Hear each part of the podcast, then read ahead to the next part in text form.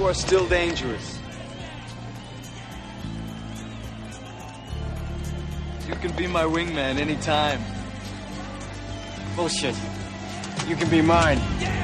Hello, and welcome to Original Remake, the podcast where we discuss an original film and its remake. Well, not always, Mike. Sometimes we don't talk about a remake. Peter, that's the name of the show, Original Remake. Well, yeah, but what I meant was the remake featured on the show is a sequel, a, a reboot, or unofficial retelling of the same story. So you're saying we're remaking the premise of this podcast? Yes, because just like Hollywood, on Original Remake, we are that unoriginal. Well, we are doing a movie podcast, Peter, so yeah. Morning, sir. Hey, how's it going? I'm good. How are you? Middle of the flu or something. So. Ah, well, good. I'm glad there's a long distance between us. Yeah. Peter uh, called out sick though, so apparently I could uh, I could get him with my uh, my sickness. He woke up this morning and he's like, "Dude, I feel terrible." I'm like, "Oh yeah, Uh, join the club." Yeah. We're gonna start messaging Trudeau now so we can get the wall instead of Mexico. you get on top of that. I'll, I'll let you uh, dive into the politics. I'll just try to recover. All right. So joining me on this uh, very healthy morning for me, at least one of us will be healthy, is guest Jason from the podcast Atlantic Screen Connection. Uh, Jason, thank you for bringing your uh, your fitness, your uh, your health, your Canadian good vibes to original remake. I'm pleased to be here. I was actually thinking this is supposed to be an episode of War Machine versus Warhorse. I only found out last night it was for original remake. So, yeah, thanks for having me, man. I'm kind of sad Peter can't be with us. I was actually super excited to meet him. I'm I'm not so sad. That guy's a jerk. You, you you don't hear it in the editing, but he's just a total diva. Like I cut out part where he's like you know slapping kids or hurting animals. All that stuff is out. So he comes off as a very nice guy. Uh, that would have ruined the image for you. Oh, okay, man. But uh, before we get into uh, Tom Cruise, which may be one reason, uh, other than sickness, that uh, Peter can't be here, as he knows uh, my infatuation with the man, and he just didn't want to hear it. Uh, let's uh, tell our listeners a little bit about your show, uh, what you talk about over there, and uh, where they can interact with you online. Well, as Mike said, my name is Jason Michael. I'm from the Atlantic Screen Connection podcast, and it's a podcast I co-host with Lee Brady from Big Picture Reviews. Actually, by the time that this put together, we're going to actually be merging our websites under the Atlantic Screen Connection podcast. Um, and so, yeah, we basically try to take films that um, we don't necessarily go into new releases all that much. Although this time we did go with uh, a bunch of things like Logan and uh, Split and all that. But we usually try to take a more analytical approach to uh, film reviewing, as opposed to just saying whether it's good or not, what we liked about the film. We actually really, really like going in depth. So uh, by the time this comes out, uh, we'll have done most likely Alien Covenant, which is going to be a new release, but uh, the latest one of this, as this recording was uh, our uh, Fate of the Furious episode, which we had a, a blast doing. We decided to go all out on that one, and um, we also had a really good run with Under the Skin. So if you guys want to check that out, that would be good too. And if you want to interact with me or Lee online, uh, you can find me at uh, Atlantic SC on Twitter. And for Lee, it's going to be at Big Pick Reviews. We'd love to have conversations with you guys. It's always great fun. You can find me there. We have a Facebook page for Atlantic Screen Connection if you want to go there. And also uh, SoundCloud, iTunes, Stitcher, wherever you guys are listening to podcasts, you can find us there. We've been getting great reviews so far, and uh, we've been happy to interact with all of you. I mean, he interacts with me, so that should tell you that the, the door's open. You can uh, you can talk movies with this guy. Yeah, Mike occasionally butts into conversations. I tag him in tweets. He'll retweet if he's feeling good or whatever. But yeah, most of the time we're good. I think now we'll get closer because of our infatuation for Tom Cruise. absolutely, absolutely.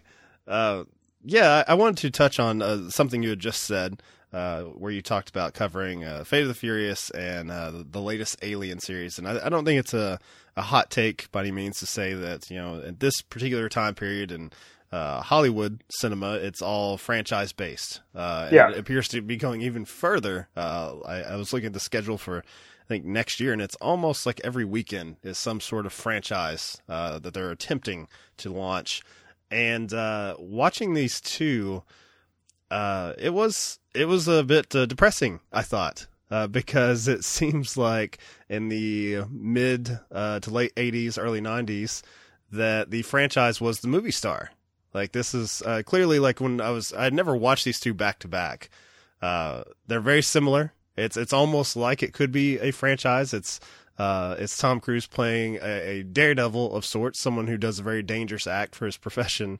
Uh, and yet they're in two different worlds. They're two different characters.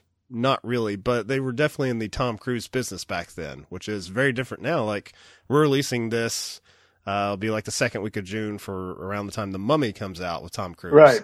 And Tom, there's Tom Cruise. yeah. joining. He's no longer. It's no longer the Tom Cruise franchise. It's him adding his uh, movie star potential to a franchise. So, do you have any thoughts on that? Do you, in watching these, do you miss those days, or do you think it's just a just a different way of building a franchise, a big box office movie? I I think that Tony Scott has to do, you know, and Jerry Bruckheimer also and Don Simpson, they have a lot to do with what was going on at this time. I mean, they were really trying to push the old school um, star power, you know, in movies like this, you know. So uh, I wasn't necessarily disappointed in revisiting these because I have a special affection for, you know, Top Gun, Days of Thunder less so. Although I am a racing fan, but I'm more of the European uh, type racing. I'm in the Formula One. NASCAR has always been a bit of a mystery to me. Uh, but no, I wasn't necessarily disappointed going in because um, Top Gun is more a question of um, uh, my dad's love for the film. So my my affection for the film really comes from how my dad saw the film, and I remember uh, seeing it with him. I don't remember if it was in '86 when the film came out, but I really uh, dug how my dad, how the film made my dad feel. And um, so, you know, he used to play the, the, the soundtrack on vinyl. He also had it on cassette for the car. And so, you know, playing with the boys and the, you know, da- Danger Zone and whatnot, that was playing full blast. And I remember my dad saying, like, this is one of the best films because look at the goddamn planes. Look at how big these fucking things are. This is great. And so my dad's always been more of a machine type guy. He's the kind of guy that's going to take cars apart, motorcycles apart, and bicycles apart, and you know treat them like Legos, put everything back together. And so I think working on a jet might have actually pleased him at one point.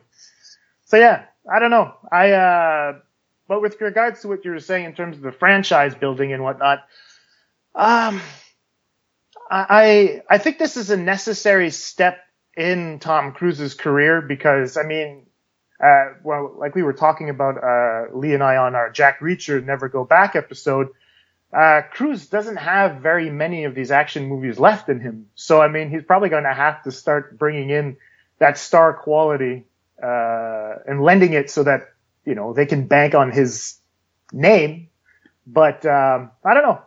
I think Like it's, an- I think it's a good move. Like an added ingredient as opposed to just being banked on his shoulders. Because I, I think if you remove Tom Cruise from maybe not so much Top Gun, but I think certainly Days of Thunder, if Tom Cruise is not in this, I don't really know what the point is uh, of it. I think at least with Top Gun, there's there is an ensemble there where I could have seen another actor taking that part, and it probably would have been just as slick, as stylish, and fun. Days Yeah. of Thunder, I I don't know. It, feels it feels like uh you know Top Gun Junior in a in a way, and it's it's solely on the the fact of seeing Tom Cruise in a race car, and I guess you know Nicole Kidman them getting together. So, how come you don't stick to open wheels? Lost my ride. After two championships and seven straight wins, you were fired. I lost my ride. Doesn't matter. I'd quit regardless. Why is that? Wasn't going anywhere. Well, where do you want to go? Indianapolis. Yeah, I don't know. Days of Thunder for me felt like Robert Duvall's movie. You know, so he was like the older character because I mean, once you break these movies down, to me, this is it's the hero's journey, both of them, right? And so you have all these steps that Tom Cruise is going to go through in order to just basically complete the journey, like Luke Skywalker, like uh, you know Frodo Baggins or whatever. So you have this guy that's orphaned in a way we don't know who his parents are. He has to live through certain ordeals and then come out on the other side a changed man and probably pass on his his legacy to others. But I mean, I do understand what you're saying in terms of uh, Days of Thunder being a Top Gun Junior. I remember thinking that the first time I watched it, but this time around I had a little bit more fun. I would have loved uh, Rooker's character to be there a little bit longer in the film, though, instead of chopping him out the entire third act, because there was a great chemistry between him and Cruise. But um, I think yeah, they weren't necessarily. I, I, you're right in saying that Top Gun, had you taken Cruise out and put in another guy, it would have been practically the same film. It's just that this film was more of a they're trying to bring him out. Like my dad said, like um, that he would compare Tom Cruise to James Dean. At this point, this is, was his first movie, like the Rebel Without a Cause type film in, in Top Gun. Days of Thunder, like where it becomes a little sketchy for me is his introduction into the film on that motorcycle. His, this cloud of smoke. You're like, what the fuck? It was. Why was he just waiting there? How did he know intro- to come in exactly. right at that point? yeah, exactly. It was like, well, we got the driver, and then, whoa, and you're like, what? Why? Where's the radio? no one had cell phones. What's going on? I think uh, one issue I have with uh, Days of Thunder, and I, I, have to admit, I've not seen either of these since I was a kid. These were not uh, anything that stuck around in my, my household. Well, I guess one difference between our fathers is uh, my dad, uh, a difference between me and my father is he does not like Tom Cruise. Uh, All right. I remember him saying the only thing he would say is he's just too short. And it was like he's a, a hiatus in some way. He's like too short to be a movie star. Uh, but he did really love him in uh, Born on the Fourth of July. I remember that that always shocked me as a kid because my dad hated Tom Cruise and loved him in that movie, loved that film. Um, but watching these again, I mean, they were they were fairly fresh. Uh, I think it's a little bit harder to watch Top Gun because so many of the lines have become iconic. That yeah. even if you've not seen it in decades, you're like, oh yeah, I, I remember that part just from it being referenced in another movie. Uh, Days of Thunder, not so much. I don't think it's it's hung around. Uh, but one big issue, as far as just I guess the the sex appeal of the films or the you know the fun, the the pop art, is Days of Thunder. They introduced a Cruise character that uh, has daddy issues, that is brooding in a way. Like he's he's got this backstory where his dad has uh, screwed him over, and uh, it, you know he make as you said his introduction he makes him a brooding character, someone that's yeah. prickly. Top Gun, he is, uh, you know, he's an old-fashioned daredevil. He he gets a thrill out of doing something very dangerous, and he's he's cocksure and all smiles. And I think it's a better, it's more fun movie star performance in that way. I, I know they were trying to do something different with Days of Thunder because they are so similar, but I myself don't enjoy seeing uh, glowering Tom Cruise as much as I do, uh, as you said, the uh, the the James Dean, the sort of young pup, the uh, the, the the sexier version of him. Um, I I don't know, man. I kind of disagree. I think that in Top you Gun, like the brooding he, he Tom might, Cruise, huh? I like them both. I mean, even I think they're both the same character. Tom Cruise is just has longer hair in Days of Thunder. I think he's as brooding. He's just masking it a little bit more because he is living in his father's shadow in Top Gun. You know, I mean, he pulls the picture out. You can see that he's kind of, I was at a 40 minute mark. I think he actually pulls a picture out of his dad. Then he goes to meet uh, Viper and his Viper talks about his dad. So you have this looming presence of his father over there and I think that by pushing himself to the limit, he's actually trying to cheat death and best his father in that way. So he does have those daddy issues. He just treats them in, in a very different way, I'd say. One's more monetary, I guess, in Days of Thunder, using his son. Whereas in Top Gun, I mean, it's living up to your father's legacy, but actually one up, you know, having this one upmanship with it. So is it, is it just a, a matter of lazy screenwriting where you take a moment in Days of Thunder where he's like, "Let me tell you all my issues with my family history." And it's like he just yeah. uh, Top Gun. I, I agree with you. I like it when it's more a uh, uh, a shadow or a presence that uh, other people may reference, but having the character just flat out say, "Tell Robert Duvall, here's what happened to me, and here's the way I am. Like this is the reason for it." Doesn't yeah. I mean it doesn't strike me as realistic. I don't, especially you know man to man. I just don't know if that's something you would just open up with that quickly. If you are that prickly of a character. Uh, I don't remember the screenwriter's name for Days of Thunder. Uh, he was uh, quite well known. Robert Towne. Chinatown. There you go, yeah. Towne, and he Chinatown. There you go. That's the guy. And um, he always had these very layered characters, right, with these weird tragic backstories. So I mean, he wasn't necessarily out of his element, and adding that gives our characters uh, three dimensions, if you will. Obviously, I think in, in the the early 90s, we were going back to this type of anti-hero. I mean, even like grunge was rising and whatnot. So you had to have this guy that was going to going against patriarchy in a sense. So I don't know. It did feel a little bit like exposition to me. And was it necessary? I didn't really give a shit when he was saying it. I was like, oh, come on, let's get to it. Let, let you know, let's get to this, the strip scene on the side of the road should be interesting now. So uh, yeah, I go. I, I agree with you on that. that When it in doubt, that's the way you undercut melodrama. Is There you have go, A, a stripper just show up, uh, Exactly. paid for by Robert Duvall, of course. But that that's a fucked up thing about Tony Scott's films. Did you ever notice like how when the characters are like super excited about something, it's the best goddamn thing to happen ever in the world, and then when it's sad, it's the bleakest fucking thing they've ever been through. There's no in between. There's no you know, it's like the silhouette shots that he uses. It's just black and then super colors in the background, but it's the same way with his characters. It's weird. Yeah, it's something. Uh, I think my I don't know what my favorite Tony Scott uh, film would be. Uh, it's either Crimson Tide is probably hard to beat for me. Uh, That's good. the The Hunger is one that I had never seen until uh, like last year for the podcast. Um, that one's Never watched it. That one is definitely brooding. I mean, it is it is uh, you know depressed vampires for the most part, but uh, yeah, you're right. I think it is. Uh, he he likes his ex- he likes his big moments. So if, Yeah. if they're gonna have an emotion, it's gonna be big. Uh, I I want to transition to the the romances here uh, because I don't think either one of the female leads uh, necessarily have. They they don't really participate in those big emotions, those big swings. They're a little more guarded.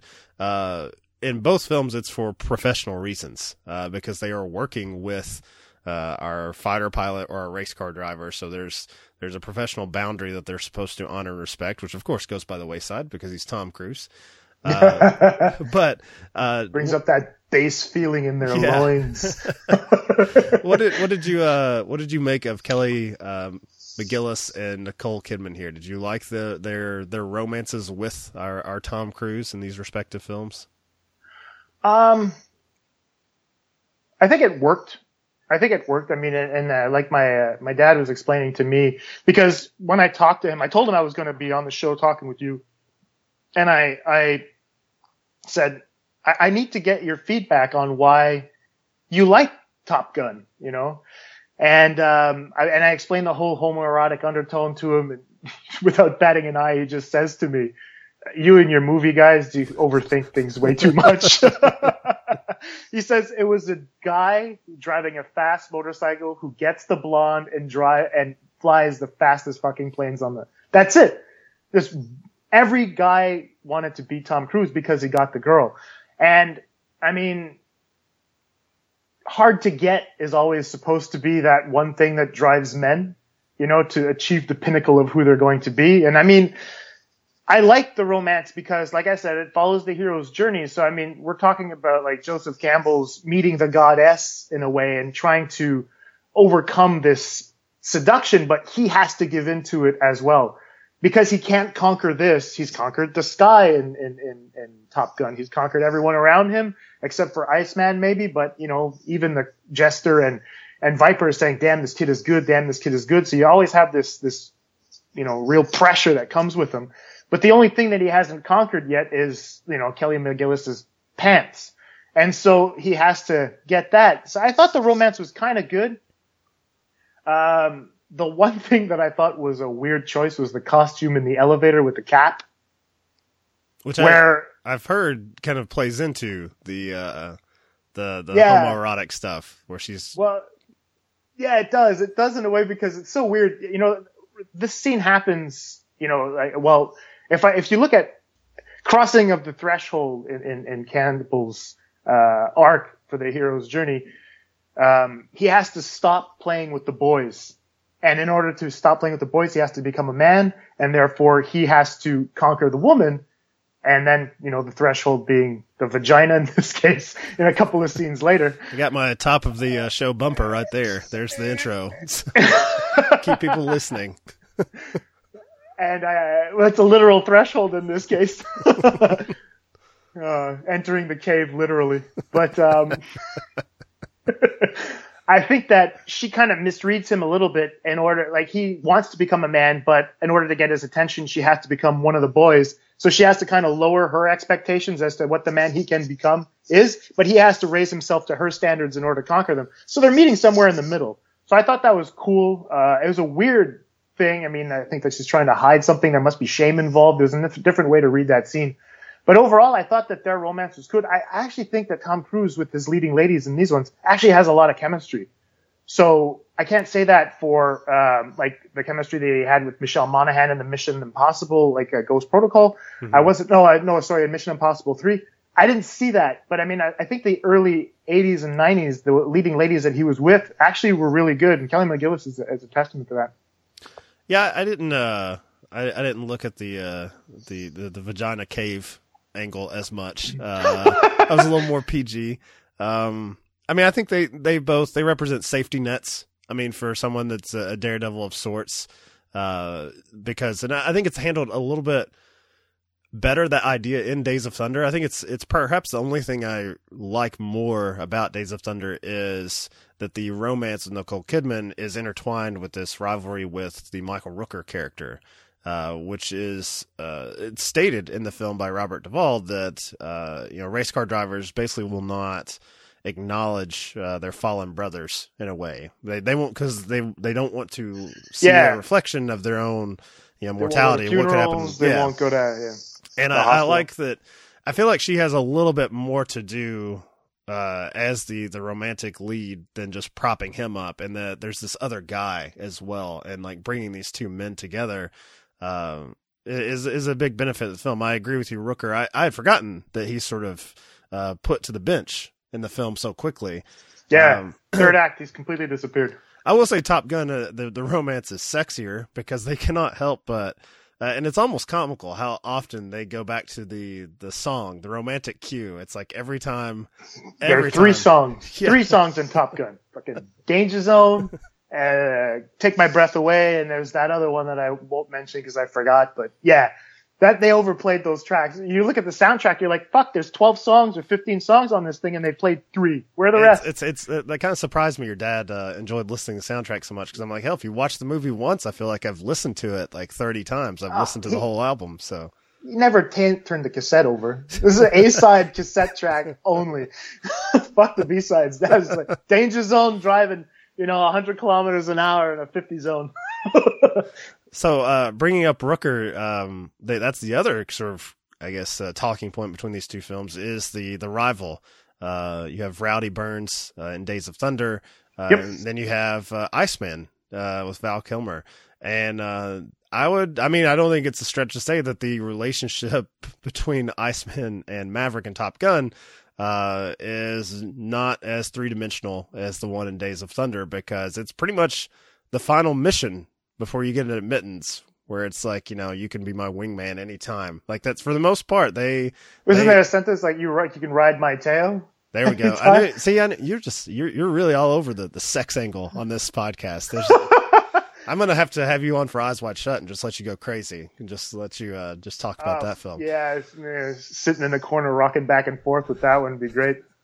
I don't know what I'll be doing, but I'll definitely be rocking back and forth. Love that fucking movie. So do you like the uh, the restraint in Top Gun that uh, Iceman doesn't really give in to Maverick's charms until the very end, whereas in Days of Thunder it's a little more nuanced as far as uh, Cole and Rowdy's uh, relationship together.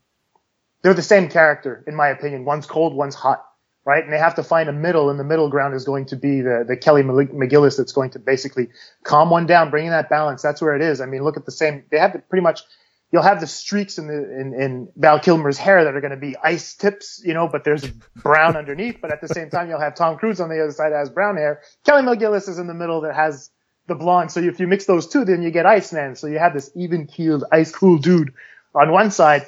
I don't know if he wasn't giving into these charms, uh, his charm story. Um, I think he doesn't really give a shit about, you know, um, Maverick throughout the entire film. I mean, he's probably really fine with Slider, which is another fucked up name for a character. Um, but I don't know, man. I, I is it is it three dimensional? Uh, that's the one that I picked up on that I, I kind of started looking back to Rebel Without a Cause. You know, you'll have the, the Plato character who's, who's seemingly homosexual and, you know, you have uh, James Dean character that's going to want to protect him, but at the same time, maybe test his sexuality. I think that Maverick constantly turning his back to Iceman, you know, presenting in a way is always a bit weird. So I don't know. I think that that relationship like I said, these these characters are so replaceable. They're stock characters. You know, you're gonna have the good and the bad. So Is it know. just a matter of uh, Michael Rooker's character suffering an injury and becoming wounded and vulnerable? Uh, he's allowed to, you know, extend a hand to to show the you know the beginnings of some sort of friendship with the Tom Cruise character. You know what? That was that's a good question. I think that Rooker's character, you know, that that's a weird arc. That's why I mean, to me, the movie is actually shaped like an oval, just like NASCAR, right? The three act structure, you'll have Rooker, who is the Tom Cruise character in the first act. Then you'll have the shift in the second act with the accident, and then you'll have Tom Cruise becoming the Michael Rooker character in the third act. And so it's basically that circle that goes over and over again. So I mean, I always thought it was weird that they took him out of the film, but it was just a question of, of foresight, I think, for Tom Cruise. Rooker's character needed to be there, that guy that's actually going to be the falling star to the rising star, and that happens in sport all the time. Well, he's he's also, I mean, beyond just being this this version of Iceman uh, on the on the racetrack, he's also in some respects Goose. Uh, he's the uh, the the you know Goose dies, and spoiler alert, I guess for Top Gun, uh, and it uh, it really pushes our third act for the Maverick character. Um, and Days of Thunder, he doesn't die, but his injury is what pushes Tom Cruise to get back on the racetrack uh, under you know his car, uh, and it is it's stated for practical reasons, but you also kind of are led to believe that there is genuine respect there for his abilities, Cole Trickle's abilities on the racetrack, and that's why Rooker's giving him this opportunity. Yeah, it's just that I think that he's a mix of many characters. Even Cary Elwes' Cary Elwes' character, uh, Russ Wheeler, Wheeler, yeah. Fuck the names in that movie, man. They suck so bad. Rowdy Cole Burns. Trickle. What the fuck? What kind of name is that? Anyway, so yeah, I think that you know the the Wheeler is is a little bit Iceman. Rooker could be a little bit Iceman in the beginning. Uh, but I mean, in Top Gun, all these guys are getting to the school at the same time, whereas Rooker has already made a name for himself as Burns. You know, he's you know Rowdy Burns. He's, he's got a he's got a character. So I don't know. I think that in this case, it would be more a question of him being like uh, Jester or Viper in a sense, the guy that that that already has the knowledge and he's willing to pass it on, but at the same time, he has his own journey where he has to give the next generation of, of drivers something to, to go with. Whereas Iceman, I don't think he is that. He is clearly in competition and they have to be equals by the end of the movie. Um, I think Rowdy Burns is more of a character that needs to understand that there's something more to his life than the sport that he's living because he does talk about his family at one point. We have that that same family meeting, you know, as they have in Top Gun with Goose just before he dies, Meg Ryan and the kids, and they're playing piano in the bar with Kelly McGillis. And then you'll have Michael Rooker that's going to invite Nicole Kidman and Tom Cruise over to his uh, his farm now, and he says that that one of those wonderful lines where you know I used to want to get off the farm and go racing, but now I want to quit racing and go to the farm. You know, you, so you have that reversal. So I don't know. I think that he's more in, in the twilight years of his career. So I'd see him more as a Tom Skerritt uh, ending, you know, his his flight Hmm. thing rather than an Iceman type character. Well, the other thing is Top Gun. Uh, you just mentioned Meg Ryan. Uh, there is a there's a common enemy in Top Gun. They can be competitive to a point, but you know the the the, the final confrontation is going to be with the the other. You know, just these these unnamed uh, enemies in, over international waters. With black planes. also, they they do not reveal their uh, their faces like Tom Cruise. exactly. I think that's something that uh, is what they had to balance with Days of Thunder because that's you know it should always remain a competitive atmosphere. Like you know, there's there's not going to be a common enemy, and they're they're weird sort of changes and uh, flips, especially with the Randy Quaid character, who's someone that at various points gives Tom Cruise a chance.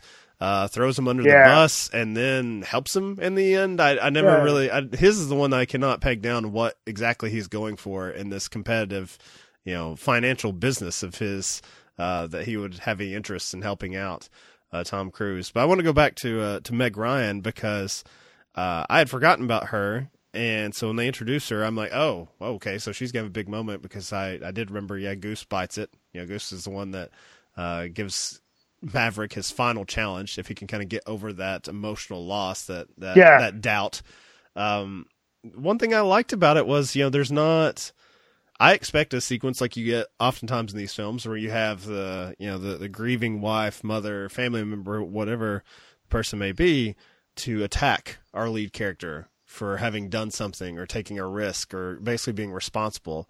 And she's about as understanding as you can be in that situation. And that surprised me because I feel like you talked about Tony Scott likes those big emotions. That's a, that's it's like he let that pitch go. He let that one. He didn't take a big swing at that one as far as having having this this woman tear down Tom Cruise, and I respected the film for it. I thought it made her like a stronger character to not go for that sort of easy attack, that hatchet job. Yeah, I might sound like an asshole right now, but maybe he did try, but then the acting involved or the actors involved couldn't pull it off at that moment. Oh, okay. Uh, but at the same time, um, the, both these characters see the bigger picture. They're both missing the same individual, both like shared half their lives with this man. And so I don't think like that she feels he's responsible because she knows that Maverick would take care of Goose the same way as uh, Goose would have taken care of his wife. So I mean, they have this symbiotic relationship where she probably knows Maverick as much as Goose knows Maverick. So, you know, if it's a, if it's a, uh, this kind of relationship, brother relationship between these two men, and then you'll have the wife who comes into it, I don't think that she really had anything to blame. I'm pretty sure that she understands that these things happen. Yeah, it's her husband, but at the same time, Maverick, you know, he was cleared of all charges at the end anyway in the courtroom at the end of Act Two. So, it could be two things. Either Scott didn't get the take he wanted, or he was like, "Oh, this actually plays out better." you know the uh, the biggest uh, clue I think that if you even if you've never seen the film, that Goose is going to bite it. Uh, to me, is the volleyball sequence where it's a two on two, and all of the participants except for Goose, poor Anthony Edwards, are shirtless, uh, and like are shot to within an inch of their lives. Uh, to show as much rippling effect, as much sweat on the biceps, uh, as possible. And then there's poor Anthony Edwards, uh, the guy in the pool wearing a t-shirt, basically. And I thought, like, oh yeah, he's gonna bite it. That's basically Tony Scott's version of a red shirt here. The guy who won't take his shirt off has to die in the end. Yeah, but he's the guy that's not one of the boys, right? He actually has a family. He has something to lose. And what do you do? You take him away. So yeah, I think you're really onto something with regards to the shirt. Yeah, that could be a really, really important thing. He's not he he's not ready to commit, and he's always the one that's telling Maverick, you know, I trust you, I trust you, but I don't want to lose this. I have a family mm-hmm. to provide for, and so you know, creating that that's a fun thing because there's an escalation for us. He keeps beating us over the head with this. I have a family, I have a family. And then after that, like Tony Scott was like, I don't think they understand yet. We have to show the family. Let's have a piano scene somewhere in there and so, yeah, then after that, it becomes a little bit more something where, you know, us as, well, maybe not you and I, because we won't give a shit, but regular people will be like, oh my God, he lost his family. They don't have a father anymore. I have to say, so, yeah. uh, Goose is a great wingman, uh, in that, that bar sequence where, uh, Maverick tries to pick up yeah, that's character, good. Kelly McGillis plays. Uh, but Meg Ryan is the worst wingman in the world. Immediately comes in and tar- starts talking about how many women Maverick has slept with, and just as someone that's always on the go and has never committed to anything. And then it's like she catches herself. She's like, "But he's in love, clearly, with you." I don't know if she sells it. I don't know if I'd believe that if I'm if I'm Charlie. I don't think I'd be too pleased uh, hearing that nonsense. There's a different dynamic then. I mean, the 80s were all about excess, right? So the more women you had, the more of a stud you were. So therefore, you're going to be this this ultimate thing. If she is able to conquer him and pin him down, then it will give her some heft as a woman as well, right? So if he's in love, then she's special. So you know if they, it's remade, which I, I, think they, or at least they, before Tony Scott's uh, unfortunate passing, I think they were talking about a sequel. So you're saying that that type of talk probably wouldn't make it in a modern version of Top Gun. You wouldn't see those uh, oh sexual definitely dynamics. Not. No way. You know, as soon as you mention like, oh, this guy's slept with over you know X amount of women. Oh, he's a douchebag. We're not gonna right, fuck right. him. You know screw that. No, in, in the 80s, it's a completely different thing. And it's, I mean, both films are quite sexist, right? Even look at Michael Rooker's character in Days of Thunder, who says, "I ain't if there if it wasn't for a woman touching me, I'd be fine." you're like a woman doctor. You're like, "What the fuck? What the hell kind of sentence is that?" And You left it in the script, motherfucker. What the hell's going on? and even like in, in Days of Thunder, you know, she uh, no, sorry, in Top Gun, Was she an astrophysicist? You know, and you see the guys just kind of turn their heads and go like, huh? You know, they're confused with the fact that there's a woman that can do math. You know, you can't write those types of characters anymore. so yeah, I think that yeah, there's clearly some sort of subversion going on uh, with a woman doctor and a woman astrophysicist that might have been something at the time going like, oh my god, these women are smart and one's blonde. That is fucked up. You know, so there's that subversion. But I think that if you put that in the movie today, fucking people picketing outside in front of the cinema. I think that's probably what helps uh, the uh, the uh, Tom or Top Gun age better than Days of Thunder is that it is. Uh, you mentioned excess. it is a film that, uh, with the, the the Martin Scorsese reuse of the same song almost over and over throughout a film, um, with the the the shirtless volleyball sequence, uh, even I mean even just Playing the the boys. even with just the uh, the action sequences, I think it is just so excessive and so proud of it um, that you can excuse some of those things because it is very much a time capsule. Like it feels like okay, yeah, this Oh, was yeah, yeah. 1986. Days of Thunder. I'm not saying it's like you know not in certain regards a time capsule, but I don't think it's as it doesn't push it as in as much as uh it's not as stylish in that way. Like it, instead, I, I think you can kind of pick apart some of the dialogue because it doesn't it doesn't go for uh, the excessive use of the music. Uh, it doesn't take time to have fun. It is it's just a little bit darker. Maybe it's Robert Towne's influence. Maybe it's trying to make it uh, a darker story. I don't know, but I, I don't think that one's aged nearly as well as Top Gun. I like the racing uh, in in Days of Thunder. Uh, it was fun because it felt visceral. I was watching it last night, and, and I really had a, a good time with the racing sequences and being that close. And uh, but you know, I, if you ask me to name a song that was in the film, I have no fucking clue. I don't understand the soundtrack. I can see Tom Cruise coming out of that cloud of smoke we were talking about. I have no idea what's playing. Uh, Nicole Kidman, as much as I like her, I remember, I, I, even now recording with you, I can't recall anything of importance that she said in the film. You know, I think that Robert Duvall's character was the one to me. That's why I said I, he, to me, he was the main character. He sticks out a little bit more. Uh, but yeah, I think you're right. I mean, Top Gun, if you watch it, it is iconic. You know, you have those tracks, you have those moments like you were talking about. They leave an imprint, uh, on your brain. Whereas Days of Thunder, you're like, well, okay, it's a race car movie. Guy's gonna beat the old guy, and then by the end of the movie, he's the old guy who's trying to beat the young guy. You're like, is that it? Is that the whole? That's the whole. And I, I remember sitting through it and going through the entire arc of the film. I was like, how many fucking seasons has he been driving? Uh, uh, like, how long has this been? Like, that, this is a long ass. This an hour and forty seven minute movie.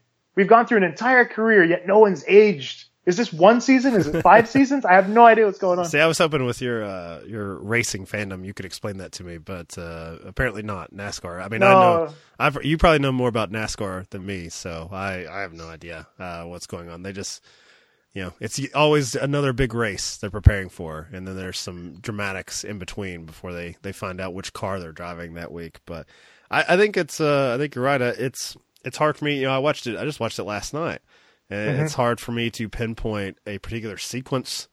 It's like, oh yeah, I would remember that from Days of Thunder. Like if five years from now, if someone said, "Hey, tell me some of the you know big scenes in Days of Thunder," I don't know what I would say. Uh, maybe like the wheelchair race between That Cruise was and fun. Rooker. I, I remember maybe that. it. Yeah. That was cool. Uh, as a racing fan, there's one thing that stuck out to me, and I thought, oh, this is cool, you know. And it was the um, Robert Duvall sequence with the tires, and he says, "This is my way, and this is his way."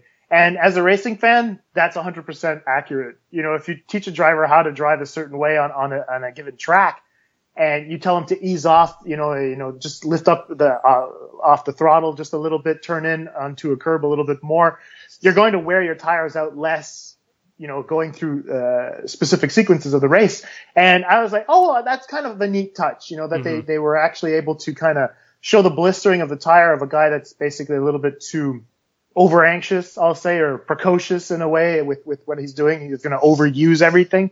Uh, whereas the the mild mannered experience of of the the coach that knows exactly how to keep the tires clean.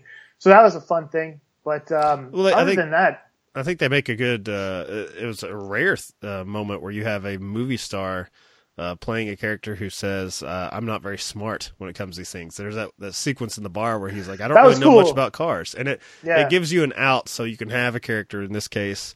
Uh, played by Robert Duvall, explain to the audience different things that they probably don't know. Because otherwise, if this Tom Cruise is playing a race car driver who's supposed to know these things, you would wonder why is this being explained to him. So it's like you had to have that moment where he's like, "Yeah, I can drive. I just don't know much about the sport. It's just this is a talent I have. I don't have the the the knowledge for it." So I like that. I like that. I mean, Tom Cruise is a natural racer. That's why we're doing this. Is we're talking about Tom Cruise's need for speed. And if I remember correctly, in 2011, Tom Cruise actually was able to test a uh, Red Bull Formula One car. Uh, it was David Coulthard's car. And it was great because Cruise loves these things. I forgot to check to see if he was actually driving the NASCARs during like specific sequences of Days of Thunder. I wouldn't be surprised. Uh, maybe, you know, not because of for insurance purposes on big budget films. But I mean, now with even the stunts that he's pulling today, it, it's kind of interesting to maybe look back and see was he doing it or did he is is he not doing it? But I, I know that he does have. Uh, he's a capable driver. I mean, motorcycles has always been a big staple of a Tom Cruise movie or Tom Cruise running. There is a speed there all the time. And so I even watched the little 15 minute, uh, clip that he, where he's actually driving the Formula One car and he's actually good. I mean, he's about four or five seconds off a regular Formula One driver's pace. But for Christ's sake, I mean, for a guy that basically paid, I don't know how many, how much to get into a Red Bull car to test it, go around for a couple of laps without, um, breaking the car. I think he, he beached the car twice, but you know, he was actually able to have really decent lap times for a guy that's never driven an F1 car. So yeah, it was really cool. I don't think it's. I mean, it's safe to say that Tom Cruise is a very intense uh, actor. Very much. He's very. putting it lightly. Yeah. so yeah, I think I fully understand why he could and how he could throw himself into something and succeed at it. But is that why you like him? I, I do like that he's sort of an old fashioned showman in that way. I like how he sells his movies. Like he's um, the the biggest thing I've always admired with him is even if it's you know it's a, a lesser film in the the sense that uh, you know I mentioned Eyes Wide Shut, right? Stanley Kubrick. So you as a film fan, you put that on one tier, and then you put something like Yeah. uh, Days of Thunder, Top Gun uh, on another. Um, I feel like Tom Cruise doesn't see it that way. I think he gives 100% no matter what the film Exactly, yeah. and that's what I respect about him as a performer. He doesn't he doesn't ever take, take Never phones off. it in. No, not at all. Never phones it in. Yeah. And he, he, he, I understand. And that's why I like him. And I had to get into a conversation with my girlfriend recently. She was like, ugh, I don't like him. I was like, why? If there's no other actor working now that gives 110% mm-hmm. no matter the fucking film he's in. Right? And it's really cool. I, that's what I appreciate about Cruise. No matter what his personal life has been, I don't give a shit about tabloid bullshit. But every time he's on screen, you know that he is doing his goddamn best. And if he doesn't get it right, he'll stay there as long as mm-hmm. he has to in order to get the perfect shot. So that's what I like. You know, you have these fucking prima donna movie stars now that are like, oh, like Jennifer Lawrence and the X-Men. Like, mm-hmm. dude, you're in one of the biggest franchises. I don't want to do it anymore. You're getting Shut paid. the fuck up. You're getting paid Exactly. the same. So uh, Do it. yeah, I think Tom Cruise has a respect for his audience in that way. That uh, you know, if you put down your ten bucks, uh, he's going to give Yeah. you the same as he would in uh, an art film. Um, Yep. So yeah, I, I I've always really admired him as a movie star. Um, one of the last, him and like I don't know Denzel, I guess maybe or like uh, sort of the Yeah, Washington, man. Yeah, Yeah. you're absolutely right. He worked with Tony Scott a couple of times. Wasn't Man on Fire with yep, Scott? yep. There you go. Denzel's pretty goddamn intense in that one. Yes, yes, he is. so uh, usually, how we wrap up this show is uh, we we do our own sort of remake here, and I think you know we both love Tom Cruise. So you know the the easiest question here is if they were going to do this type of material again.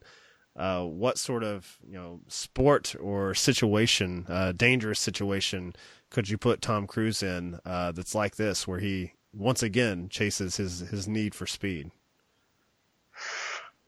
Uh, one movie that I've been dying to see that no one's made yet is a, a Formula One film about Gilles Villeneuve and his career. Now, obviously, Cruise is, is too old for that, but him being like a, a mentor figure, you know, it would, you know, maybe that could be, I'd like to see him in that kind of a role.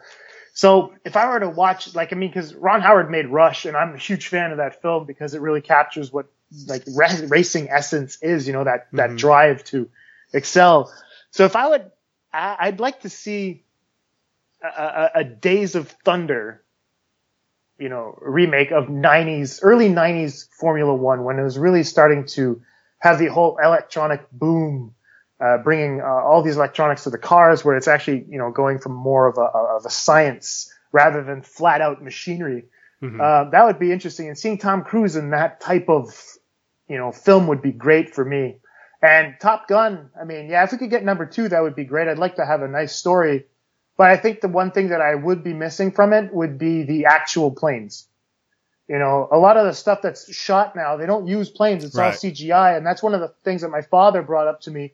He says, it's one of the last movies, you know, he says basically, this, this is a funny thing that dad said. He says, once Superman, uh, crashed and burned to the ground with Superman 3 in 1983, Top Gun was the new superhero movie and they were actually using real planes. So you could go flying again, but it was actually you controlling the whole machine. And so I would like to see, you know, as opposed to a documentary made by IMAX, I'd like to see a real movie made with real planes in that vein again. And possibly, I don't know, maybe a, not a war film because that would be a little bit overly dramatic, but it could be interesting. It could be interesting to see something like that. Well, you can feel it. I mean, you can when you're watching it, you're it, it feels more dangerous. It feels like oh yeah, man. You know, there's something uh, you know tactile about it where it's like oh that's that's a real thing I'm watching on screen as opposed oh, to oh yeah. I don't know, and I think a lot of times uh, it's the way they they use the camera now, where it's like you know that's something that couldn't really exist, so it, it triggers something in your brain where like yeah this is CGI, just because the way that yeah. the, everything is placed on screen, it's like they couldn't actually do that here. I mean, there's they probably could have gotten cooler shots if they had gone CGI, but the whole look of the film would have been different. And I, I don't, I mean, it would have been far lesser for it. Um, I'm going to cheat a little bit here on, on my pick, uh, and I'm going to mention a film. I guess I'm going to promote an old episode of Original Remake. We did a, Go ahead. an episode uh, on the, the great state of uh, Oregon where, where Peter resides, and he was really happy about it on uh, Steve Prefontaine, uh, the racer and Tom Cruise produced a Robert Towne film that he wrote and directed, uh, starring Billy Crudup. Yeah, yeah, I remember as, uh, it was called Without Limits, and mm-hmm. The thing it didn't come out until '98. And basically, it's because uh, Cruise produced it because he aged out of being able to play the Prefontaine role when Towne was doing it. I guess I don't know if this was when they were working on Days of Thunder, what it was, but they were trying to get it made with with Tom Cruise, and just one thing after another, and he was too old. So nothing against Billy Crudup. I, I actually am a big fan of that film. Uh, in an alternate universe, I would like to have seen uh, the the third uh, act of this trilogy would have been him uh, as a racer, as Steve Prefontaine. See Tom Cruise. Oh wow! Okay. So, yeah, that's uh that's definitely something he would have gotten into. Uh, he was a very intense guy, uh, and if you've not seen Without Limits, uh, check it out. And if you've not listened to the episode, check that out where I think Peter disagreed with me and went with the other film called Prefontaine. So I'm, I'm, a Robert Towne guy. I liked Without Limits. Um, so yeah, I'm, I'm, gonna cheat a little bit and say there's an alternate timeline where we get to see Tom Cruise in that role, and I, I think mm. he would have been great in it. All right, so I think that'll uh, that'll wrap us up. So before we go, once again, uh, Jason, tell people where they can interact with you and where they can find your podcast. Yep. So um, you can find the Atlantic Screen Connection. Uh, we have a Facebook page. Go like that. Leave a review. It'd be great. Tune into the episodes. We're on uh, SoundCloud, iTunes, uh, Stitcher Radio. We're on Google Play now. Apparently, there's a platform for people on Android. If you guys want to reach us there, that'd be great too. Just look up Atlantic SC Podcast. You can find me also on Twitter at Atlantic SC, and my co-host Lee Brady is at Big Pick Refuse for now. And yeah, we'd be, we'd love to have you guys' as feedback. We've been great, getting great feedback from a lot of people already with a bunch of the episodes we put out on Tom, Paul Thomas Anderson, the Under the Skin episode, and even the recent Fate of the Furious one. Apparently, is giving uh, people quite a laugh, so that's kind of cool. Uh, so yeah, so thanks for having me, man. This is great.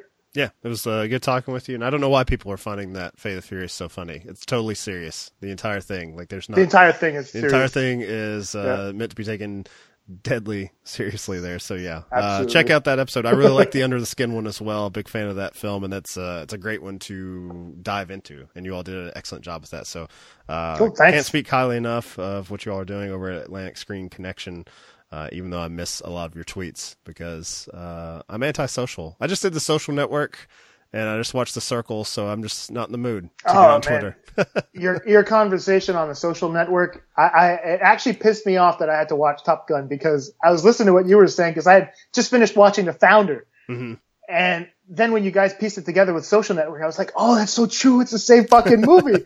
it's like, oh, how how awesome would it have been with a Sorkin script? Yeah. And now I'm I'm just like, oh, I got to go back and watch the Social Network. And I remember my girlfriend saying, I don't want to watch that. Jesse Eisenberg gets on my nerves. I was like, yes, but this is the good Jesse Eisenberg.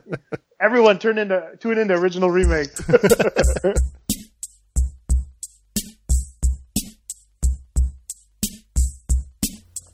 And you can follow this podcast at Original Remake on Twitter. You're old school, which I appreciate, as you can tell uh, how often I'm on Twitter, uh, you can email us at originalremakepod at gmail.com or just get a response from Peter. He runs that account. He also can be found at Podstalgic, which is his other podcast. Mine is War Machine versus Warhorse, which means you can interact with me on Twitter if you must at War Machine Horse. And all three of those shows can be found on followingfilms.com alongside some other great podcasts like Pop Culture Case Study and the True Romance Film Podcast.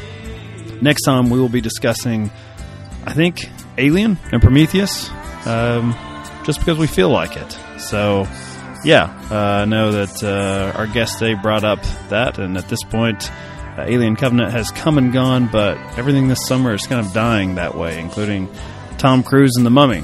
So we're just not going to pay attention to what audiences want because uh, we're hosting a movie podcast. Clearly, we've already uh, denied them new or interesting material.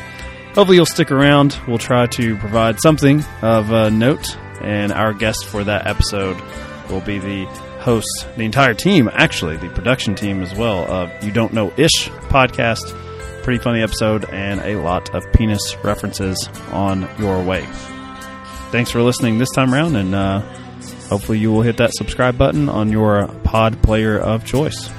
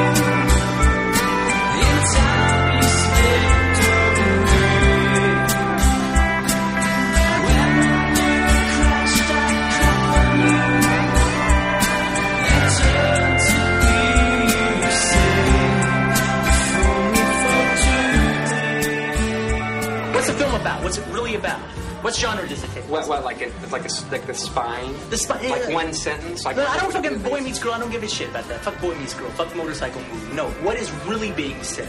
What's really being said? That's what you were talking about. Because the whole idea, man, is subversion. You want subversion on a massive level. You know what one of the greatest fucking scripts ever written in the history of Hollywood is? What? Top Gun. Oh, come on. Top Gun is fucking great. What is Top Gun? You think it's a story about a bunch of fighter pilots? Yeah, it's about a bunch of guys waving their dicks around. It is a story about a man's struggle with his own homosexuality. That's it. That is what Top Gun is about, man. You've got Maverick, all right? He's on the edge, man. He's right on the fucking line, all right? And you've got Iceman and all his crew. Right. They're gay. And they are they represent the gay man, Right. all right? And they're saying, go. Go the gay way. Go the gay way. He could go both ways. What about He could go Kelly McGillis, right? Kelly McGill, she's she's she's heterosexuality. She's saying no, no, no, no, no. Go the normal way. Play by the rules. Go the normal way. And they're saying no. Go the gay way. Be the gay way. Go for the gay way. All right. That is what's going on throughout that whole movie. What is this party? Who are these people? They make me sick. What is that? Who are you? Who are you? Who, what is he wearing? It's some kind of like dance jumpsuit, freakish little gaucho. Let's go to Spain and dance with our arms over our heads and. He goes to her house, right? All right. It looks like they're gonna have sex. You know, they're just kind of sitting back. He's taking a shower and everything. They don't have sex. He gets on the motorcycle, drives away. She's like, "What the fuck? What the fuck is going on here?" Next scene. Next scene, you see her. She's in the elevator. She is dressed like a guy. She's got the, the cap on. She's got the aviator glasses. She's wearing the same jacket that the Iceman wears. She is okay. This is how I gotta get this guy. This guy's going towards the gateway. So I gotta bring him back. I gotta bring him back from the gateway. So I'm gonna do that through subterfuge. I'm gonna dress like a man. All right? That is how she, she, she approaches it. Right. Okay. But the real ending of the movie is when they fight the MiGs at the end. All right, because he has passed over into the gayway. They are this gay fighting fucking force, all right? And they're beating the Russians. The gays are beating the Russians, all right? And it's over, and they fucking land. And Iceman has been trying to get Maverick the entire time. Finally, he's got him. All right, and what is the last fucking line that they have together? They're all hugging and kissing and happy with each other. And Ice comes up to Maverick and he says, Man, you can ride my tail anytime. And what does Maverick say? Maverick, you can ride my sword fight! Sword fight! Sword fight! Fucking it! Yeah!